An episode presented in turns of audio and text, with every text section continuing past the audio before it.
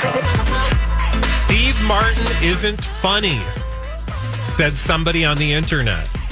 A lot of people didn't agree. Some people did, but it caused a conversation.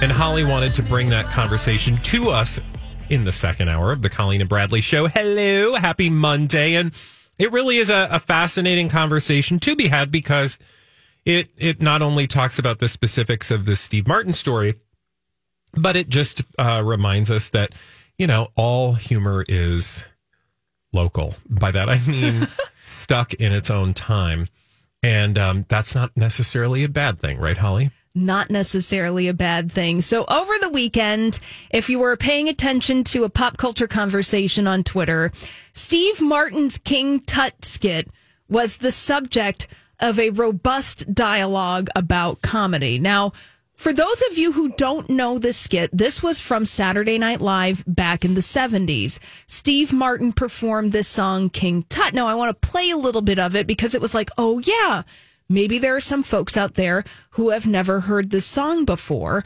because this came out in the late 70s, which was over 40 years ago. Uh, so I'm just going to play a little clip of this song, King Tut, and then we'll go to twitter.com. Okay. On. That is a classic song from Steve Martin. Now, somebody on Twitter, because this is how usually these, these things start Somebody posted this video and said the Steve Martin King Tut video is going around. And basically, I'm pretty sure. Well, here, let's go with the original tweet. I'm pretty sure my parents found this hilarious in the 70s, but I honestly don't get it. He's doing a funny dance and voice, but there really isn't a bit that my millennial brain can parse. Okay, so thanks for your thoughts. At Eclectic Hams. Um, so said the Twitter handle. Yeah. Yeah. Then people went on to point out that the clip that this person was referring to, yes, it was from the song King Tut, but it didn't contain the monologue that came before the song, putting this song into context even when it first debuted in the 70s, being that at the time the song came out, there is a traveling King Tut exhibit that was all the rage everybody loved it. Yeah. And so then it became the focus of parody. And so this kind of culture became a focus of parody.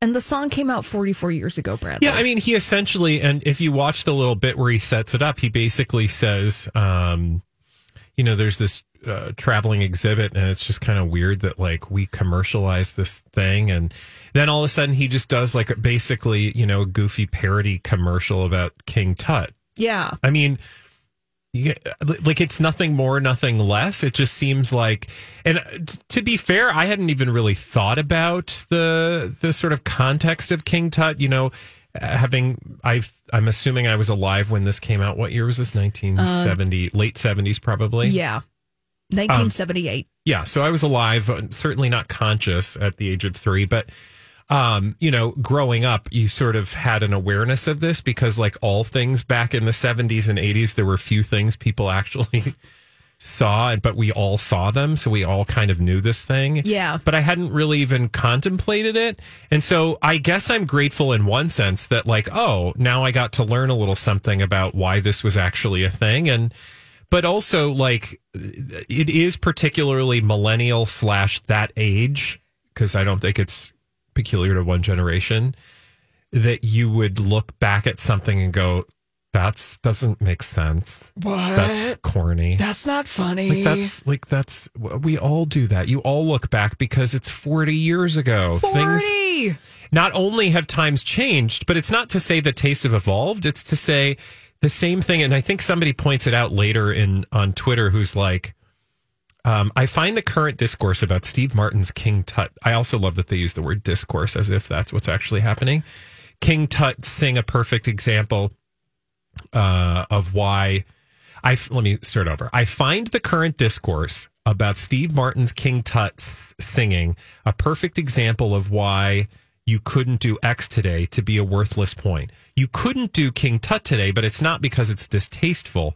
It's because the cultural significance of King Tut is much less now. So it just it wouldn't resonate the same way because there's no right. There's no corresponding awareness of this King Tut exhibit. that- Yeah. And it being commercialized also in King Tut, within that, they go into a disco beat, which also comments on the discofication of everything in popular Yeah. culture in 1978. Yeah. And then making a commentary on that. So it's really layered. And so it's like, yeah, the humor probably will be lost if you're not willing to do the historical research. And I just would like that millennial to understand that 30 years from now, 40 years from now, the things that they laughed at will seem corny, hokey, out of date, and out of touch. yeah, But they were no less out of touch in the moment exactly. than King Tut was. Right. And also, I will say for the people who were who are genuine fans of King Tut and lived through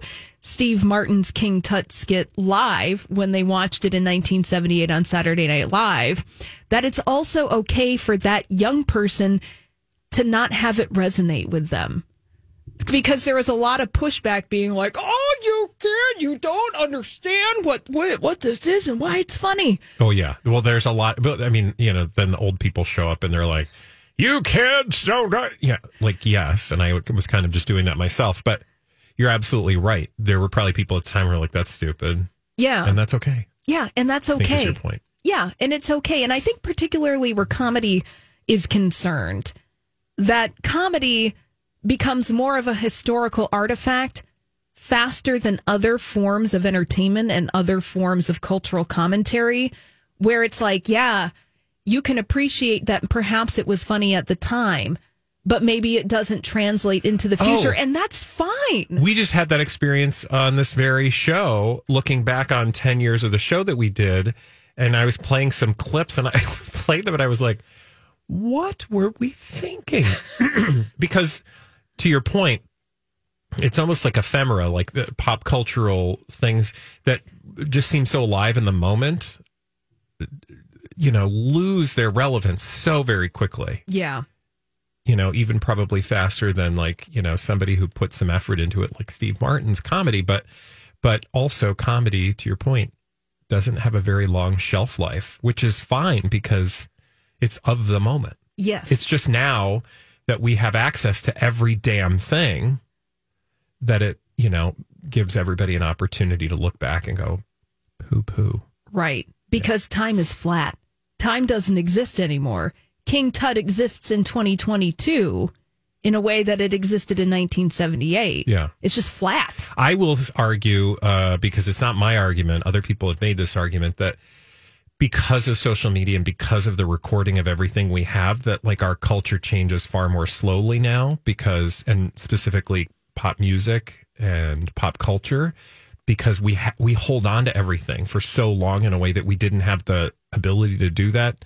You know, like when you and I were mere children, um, you know, music was changing like every 10 years, you know, the sort of general, you know, and clothes, right? Right, and styles and, uh, you know, uh, tastes. And now just like we have access to everything. So those things change much more slowly. Oh, man. Woo, we could go down the rabbit hole on that one. It'd be fun, but we got to go. So we gotta go. Time moves on. Time moves on. And when we come back, that previous segment will seem out of touch and out of date. And it won't be funny anymore, Holly.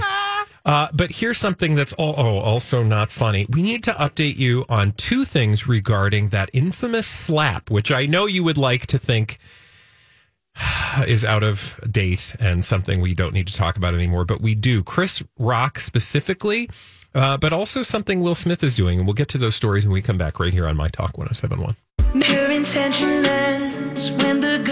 Well, the slap heard round the world continues to reverberate with details and development here on the Colleen and Bradley Show. I'm the Bradley. That's the Holly. Colleen will be back with us tomorrow. Good afternoon. Hello. Hello. Uh, I know you don't want to know anything else about the story uh, involving Will Smith slapping Chris Rock at the Oscars, right, Holly? Well, we're probably going to hear about it anyway. Exactly. So strap in. No, I, I, you, what I mean by that is I think everybody's kind of like, oh, what else could there possibly be to discuss? Is Will Smith finally talking? No.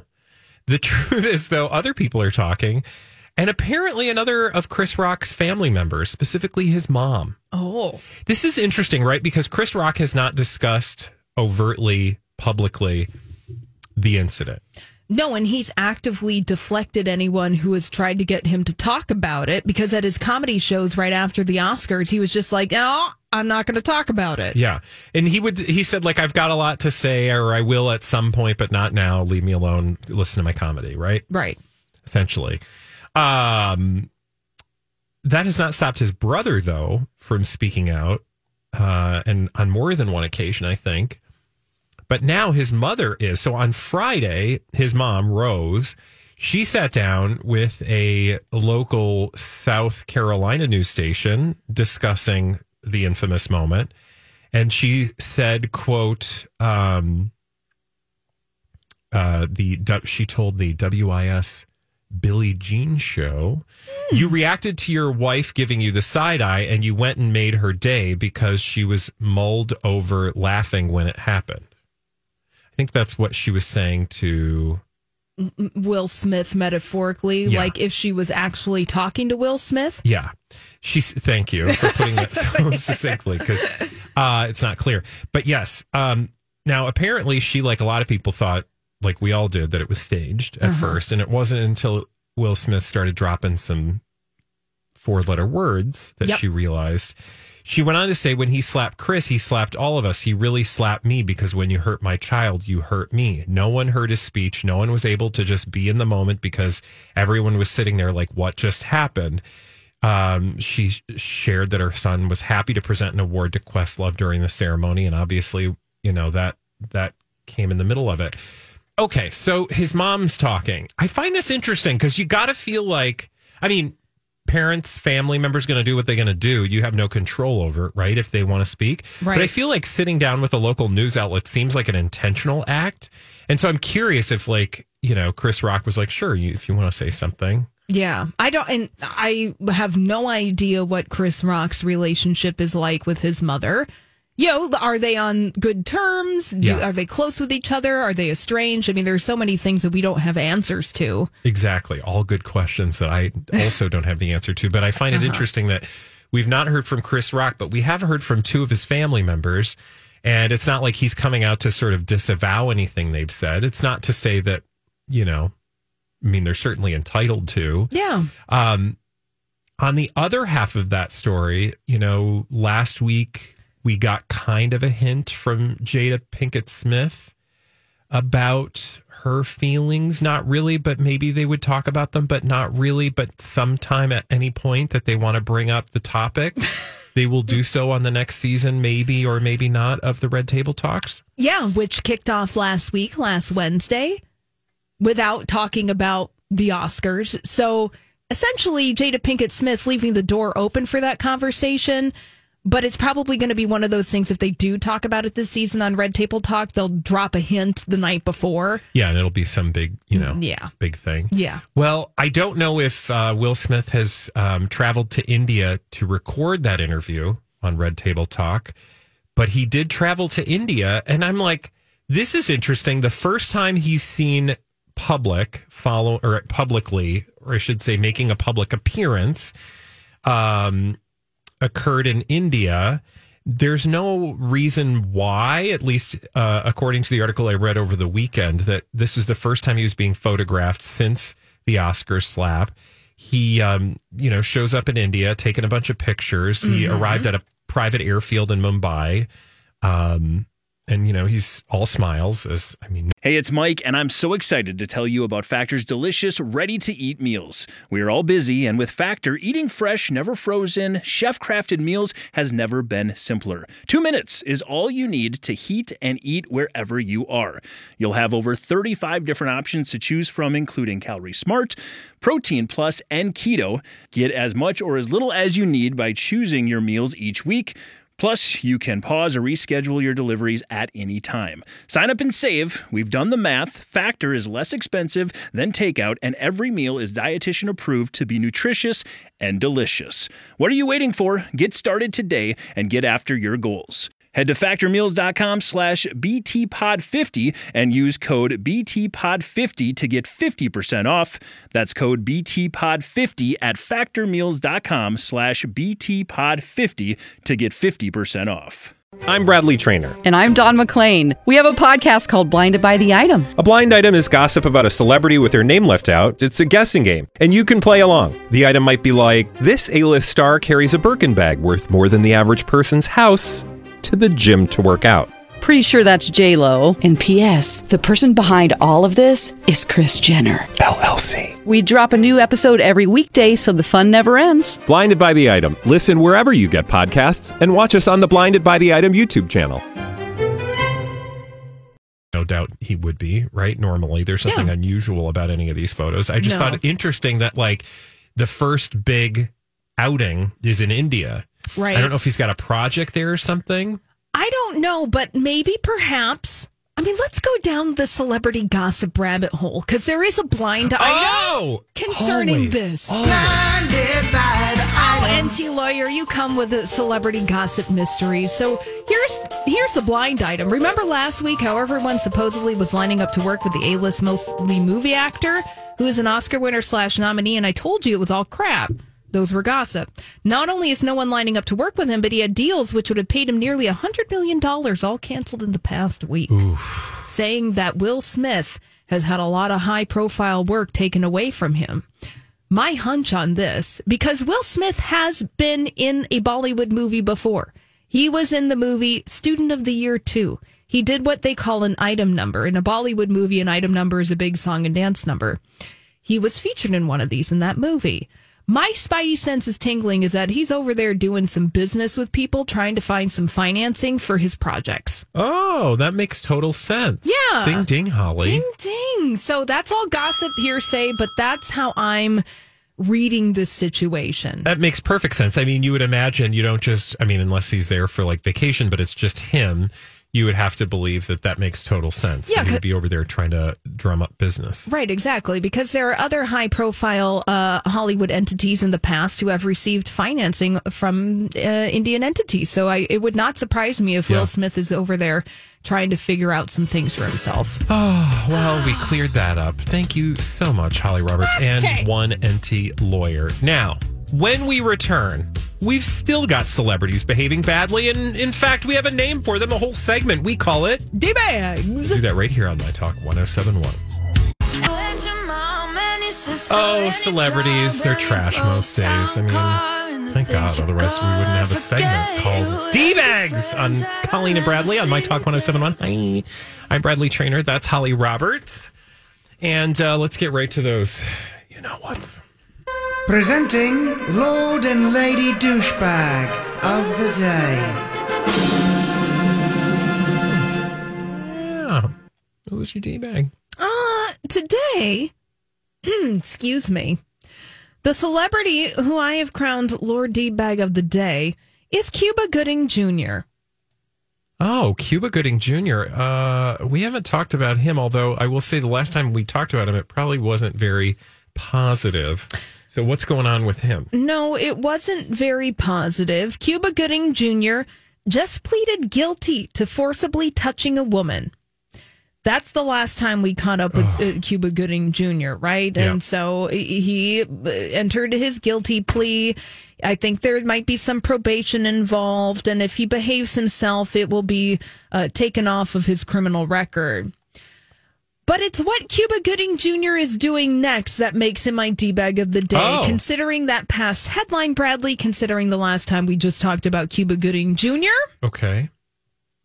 he's decided to host a party at a strip club. Oh, okay. Uh, maybe that's not. No. What? Yeah. Now, page six reports that Cuba Gooding Jr., yes, the very same Cuba Gooding Jr., who just pleaded guilty to forcibly touching a woman, is going to host a party next month at a strip club in Times Square. Oh, God. No. It's probably not a good idea. That's not a good look. Not a good look because Cuba Gooding Jr. had three accusers that he was called to answer in court. Not one, but two, but three individuals who claimed that Cuba Gooding Jr. behaved inappropriately with them. And now he's following that up by allegedly hosting a party at the Sapphire uh, Strip Club, Gentlemen's Club, Club of Nudity. I don't know what you call them these days. I just feel like it's not a good look. That's like a party foul. Like your your PR people are not helping you, if indeed you have any PR people currently helping you. I feel like making I feel a- like that's a no brainer, and uh, you know, um, maybe just now is not the time. yeah. Maybe put that off for a little bit. Yeah, maybe put that off for a little bit. Bradley, I have a feeling that Cuba Gooding Jr. doesn't have any public relations people helping him out because if he did, they would be, we could be his public relations Yeah. people. And we'd How be about like, no? how about, honey, maybe take some time away. Maybe don't associate yourself with this kind of work. Take some time, reflect, do something positive for yourself. Now, this is all just gossip and hearsay because page six did reach out for comment from Cuba Gooding Jr.'s people and from Sapphire Times Square, which is a dance and nightclub. I'm on their Facebook page, but they didn't have any comment on the matter. But I guess we'll see because they like yeah, to I'm sure they're publicize. they're grateful for the um, free publicity. yeah, but hey, they got Sean Paul performing. Oh, okay. He just did over the weekend. Oh, great. Yeah, that's wonderful. And there's also performers and sushi. Performers and sushi. Yeah, you know, I mean, those two things go great together. they sure, sure do. So, Cuba Gooding Jr. is my D bag today. Congrats. Slow clap for you, honey. More than diamonds, more than gold. Thank you, Sean Paul. Um, Mm-hmm. Yes.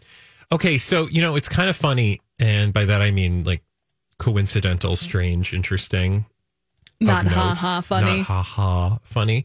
That you selected uh, someone like Cuba Gooding Jr. as your D bag because oh look, my D bag today is Bill Murray. Oh, okay. Ooh, this story Woof. just gets worse and worse and worse as the days go by. So, if you don't already know, Bill Murray, um, well, he was getting, quote, touchy with the women on the set of Being Mortal, which the production of which has now been shut down. So, I think we learned this first last week that the film suspended production definitely amid an investigation, but now we're getting some more details. And it's not just details uh, coming to page six. We've also got people, and I know you've got some details, and feel free to to drop them in the mix. But let's start with what page six is telling us that a source close to page six says, quote, he, Bill Murray, was very hands-on touchy, not in any personal areas. I don't know what that means because I think. Your body is all personal area. Yeah. Uh, but put an arm around a woman, touched her hair, pulled her ponytail, quote, but always in a comedic way. It's a fine line and everybody loves Bill, but while his conduct is not illegal, some women felt uncomfortable and that he crossed a line. Another source went on to say, these are not my words or phrasing. This is the phrasing of the source talking to page six, because I would argue with the, I think that's kind of problematic language. But a separate source went on to say that he, um, quote, loves women and loves to flirt. He enjoys poetry and romance. He's always flirting, but he is always couched in comedy. It isn't clear if he crossed a line. Seems like the sources in this case are really trying to sort of take the sting out of these uh, accusations, if you will. I hear a lot of, oh, he's just joking. He's, just, that's just Bill Murray. He's just funny like he comes that. from a different time. Yeah, he's just kidding. He's just, he's just he loves love. oh, that Bill. Ha ha. Um, so that sounds like a lot of excuse making. Yeah. But the production was shut down, Holly. And it's not just sources that are yapping their traps to tabloids of a questionable nature. In fact, we have other celebrities who are weighing in, or people uh, close to celebrities, right? Yeah, allegedly, supposedly. Yeah. Now, they're not addressing the Bill Murray situation, at least this one directly. But his co star on the film, Bill Murray's co star on this film, Keke Palmer, over on her Instagram account last week, had some cryptic things to say that one could possibly read into the situation and perhaps maybe supposedly she was talking about her time on the set of this movie. Now listen to this, Bradley, and we'll discuss. She said, It's not always about how good you are at the actual job. It's about how you show up to the job. Are you on time? Do you have a good attitude? Are you efficient? Are you flexible? Are you calm under fire? Do you represent yourself and the employer well? Are you a good communicator? Now, Keke Palmer went on to write that uh, these things people sometimes don't think matters, especially those who work in fields that come natural to them. It can, she said, that it can double your rate in any field you create an enjoyable experience for the client. She goes on to say some other things. She said, I'm talented, but I'm not arrogant enough to believe that there aren't many talented people. However, not every talented person is a professional and people pay for professionalism. So she said. So that's uh, allegedly, supposedly hinting in perhaps Bill Murray's direction. Like, just because you're really talented is not an excuse to not be a professional on the set. Exactly. Exactly. Now she didn't Keke Palmer did not say Bill Murray. She not did not say the set of being mortal. So she didn't go into specifics, but that seems to be a little vague booky to me. Yeah. Perhaps she had some insight into someone's behavior that we didn't have at the time. Now, other folks are coming forward, uh, just straight up saying things about their time with Bill Murray, also allegedly, supposedly. Now, stepping into the ring is Richard Dreyfuss's son, Ben. Yeah, this was so random. How did this come about? Well, I think that Ben saw all the kerfuffle on social media regarding Bill Murray and being mortal. And then he decided to share his experience on the set of the movie What About Bob that starred Bill hmm. Murray and his dad Richard Dreyfuss. Now, this isn't this isn't new news, Bradley. The two of these guys allegedly like there are stories that these guys did not get along on the set of that movie. I do remember that. I feel like we've talked about that in the past. And I also remember Lucy Liu had a thing or two to say about Bill Murray. Yeah, on the set of Charlie's Angels. And Ben Dreyfuss said that he was five at the time. And he does remember some of the drama between Bill Murray and his dad, Richard. And Lucy Liu also came out, I believe, in the summer of 2021 about the way that Bill Murray treated her on the set of Charlie's Angels. Yeah. So, yeah, none of this is coming, I suppose, from just whole cloth. It's their things. People are speaking. their things. people, are, talking. speaking. People are speaking very vaguely, and Yes. Um, it seems that nobody wants to go on the record. But again, I kind of got to feel like uh, a production doesn't get shut doesn't get shut down for no reason. Well, exactly. And at this point, there's an investigation that's happening regarding Bill Murray's behavior on the set of Being Mortal. So until that investigation has been conducted and they come to some conclusions, all of this is just going to be gossip and hearsay. Yeah. No, and, and it absolutely is gossip and hearsay. But um, more shall be revealed, and hopefully we'll get some actual details. Right. because right now it just doesn't look good, doesn't smell good, at least if you're listening to all of the things that people are putting down. But to your point, obviously, we'll have to wait for the actual Yeah. investigation. Not Yeah. that they'll make it public, but perhaps we will hear about that. Yeah. Well deserved D bag of the day, though. Um, speaking of D bags, although I don't really think this is D baggy, uh, there is some juicy gossip about some royals, which I'm actually fascinated by, and I hope that you will shed light on when we come back. Ooh, there is a new book that is coming out, Bradley, that is from a legitimate journalist, and they have some hot celebrity gossip from the British royal family. I am here for it, and so shall you be upon our return. Here on My Talk 1071. Good afternoon and happy February 2nd, 2020. What? what? No. What? It's April 25th. For crying outside, make it go away. That's nasty. Can we take our mind off it by taking a little trip across the pond, Holly? Crack a window, air it out. I mean, With some gossip, honey. I think that the British royal family is going to want to crack a window and air it out after this book is published. Hey! Ooh, I cannot wait. Yes. Tell me more juicy gossip style. So there is a new book about the British royal family being published called The Palace Papers. And this is coming to us from Tina Brown. Tina Brown, a noted journalist, she has been at the helm of many a magazine and uh, has written books about the royal family before. I believe her previous book, The Diana Chronicles, was a bestseller, that being about Princess Diana. And I listened to a new interview with Tina Brown this morning, and this was on the podcast Sway from the New York Times. And this book, Bradley, promises to be very, very dishy and insightful about the current state of the British royal family. So I always get interested when someone who is doing actual work is involved. By that I mean like I'm not like here for just salacious, juicy gossip or PR spin that like members of the royal family put out there on um, you know, magazines such as People. People exclusive. But, yeah. but oh, she seems like someone who's going to show up with actual stories that I would listen to that are worth my time.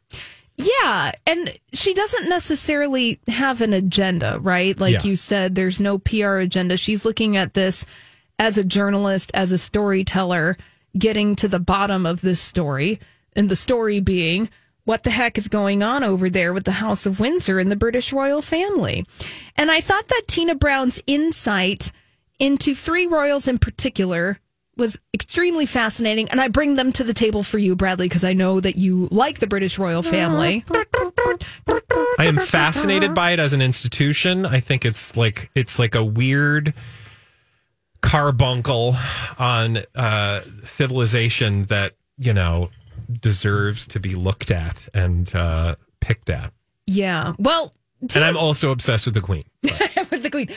Well, if putting it that way, Bradley, let us not forget that the British monarchy, as it exists today, is a thousand year old entity. Yeah, It is absolutely fascinating to me. It is very fascinating. And one of the reasons that the British monarchy still exists today, quite frankly, is because of Queen Elizabeth II. Now, she's been on the throne for the past 70 years. Think about that. She was 25 years old when she took the crown. And Tina Brown in this new book, The Palace Papers, makes the argument that this, the British royal monarchy has been held together by good old Liz. And she says that Queen Elizabeth has been a wonderful diplomat, that she uh, is a really skillful CEO thinking about the firm in a business context. I do think, you know, like you know, people kind of just say, like, I hate the institution, therefore it's all trash. And I don't subscribe to that particular theory. While I think, like, I'm glad we don't have a monarchy, uh, even if it's just like sort of like PR for our, you know, government, which is what it appears to be at this point. I mean, it's a, anyway, the moral of the story is like, I've got questions and issues with it, but that said, like I just find the human stories incredibly compelling in terms of like Queen Elizabeth, say what you will about the monarchy, has succeeded in staying inside this institution and keeping this institution alive for the last 70 years in a way that I don't think very many other people would have been successful at. And I want to know what about her makes her like I don't think she was just handed something and she's just kind of dutifully like checking boxes. I think she's been far more instrumental than some people would want to give her credit. Yeah, and that Tina Brown says it's because she's a skillful CEO that the monarchy has been this strong for the past 70 years. Now, she does say that perhaps the British monarchy hasn't been able to evolve because she has been in this place for 70 years and that uh, it hasn't maybe moved with the times in ways that would be more natural if perhaps somebody else or other people had taken the reins Yeah. sooner. But, you know, I, I- again, I just I I wonder what happens after she's gone right. because I don't know that anyone could be as successful and I feel like you know somebody who's like we got to modernize this thing even more than they already have might just run it right into the ground which again would that be the worst thing in the world I don't know I mean for them individually perhaps but you know for the British people they're probably you know there are a lot of people who would probably be happy with that Yeah, yeah. And in this book, uh, the, what we're talking about right now, The Palace Papers, written by Tina Brown. So not only does she talk about Queen Elizabeth II, but it also provides some interesting insight into Prince Harry Oh, like what? and where he's coming from. Okay. It's that Harry, you know, he she puts it this way that William is like the House of Spencer, or not the House of Spencer, the House of Windsor. Harry gets a lot of his temperament from Princess Diana Yeah. and the Spencers, and that they're two different people. But with Prince Harry, really, he was kind of adrift after he stopped his military career after being in the military for 10 years. And Tina Brown says, well, he's not book smart, so he really couldn't advance in the military and was a little wayward after that. And his previous girlfriends to Meghan Markle, they actually didn't like being with Prince Harry because of the attention that the press gave them.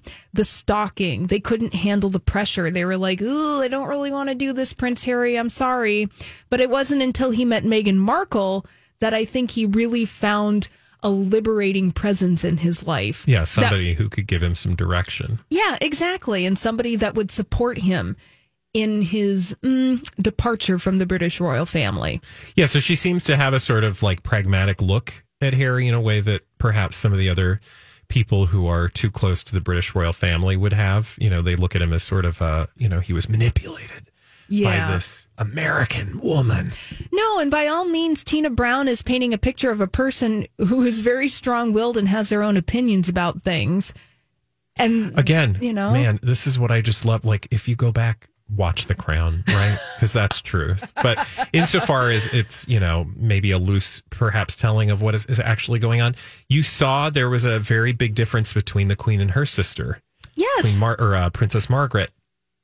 And Princess Margaret very much had a hard time finding her way because she wasn't going to be you know the queen. She wasn't but but she very much wanted all of the things that came along with uh you know the job but didn't want to be sort of out there adrift second fiddle because she didn't have a defined role like her sister did. Well, and that kind of is what happened with Prince Harry because once William married Kate Middleton and they started having children, then he was six in line to the throne. Now, Tina Brown does make an interesting parallel, a coincidence, that Meghan Markle on the call sheet for her show Suits was also six on the call sheet. ooh And that these two found each other.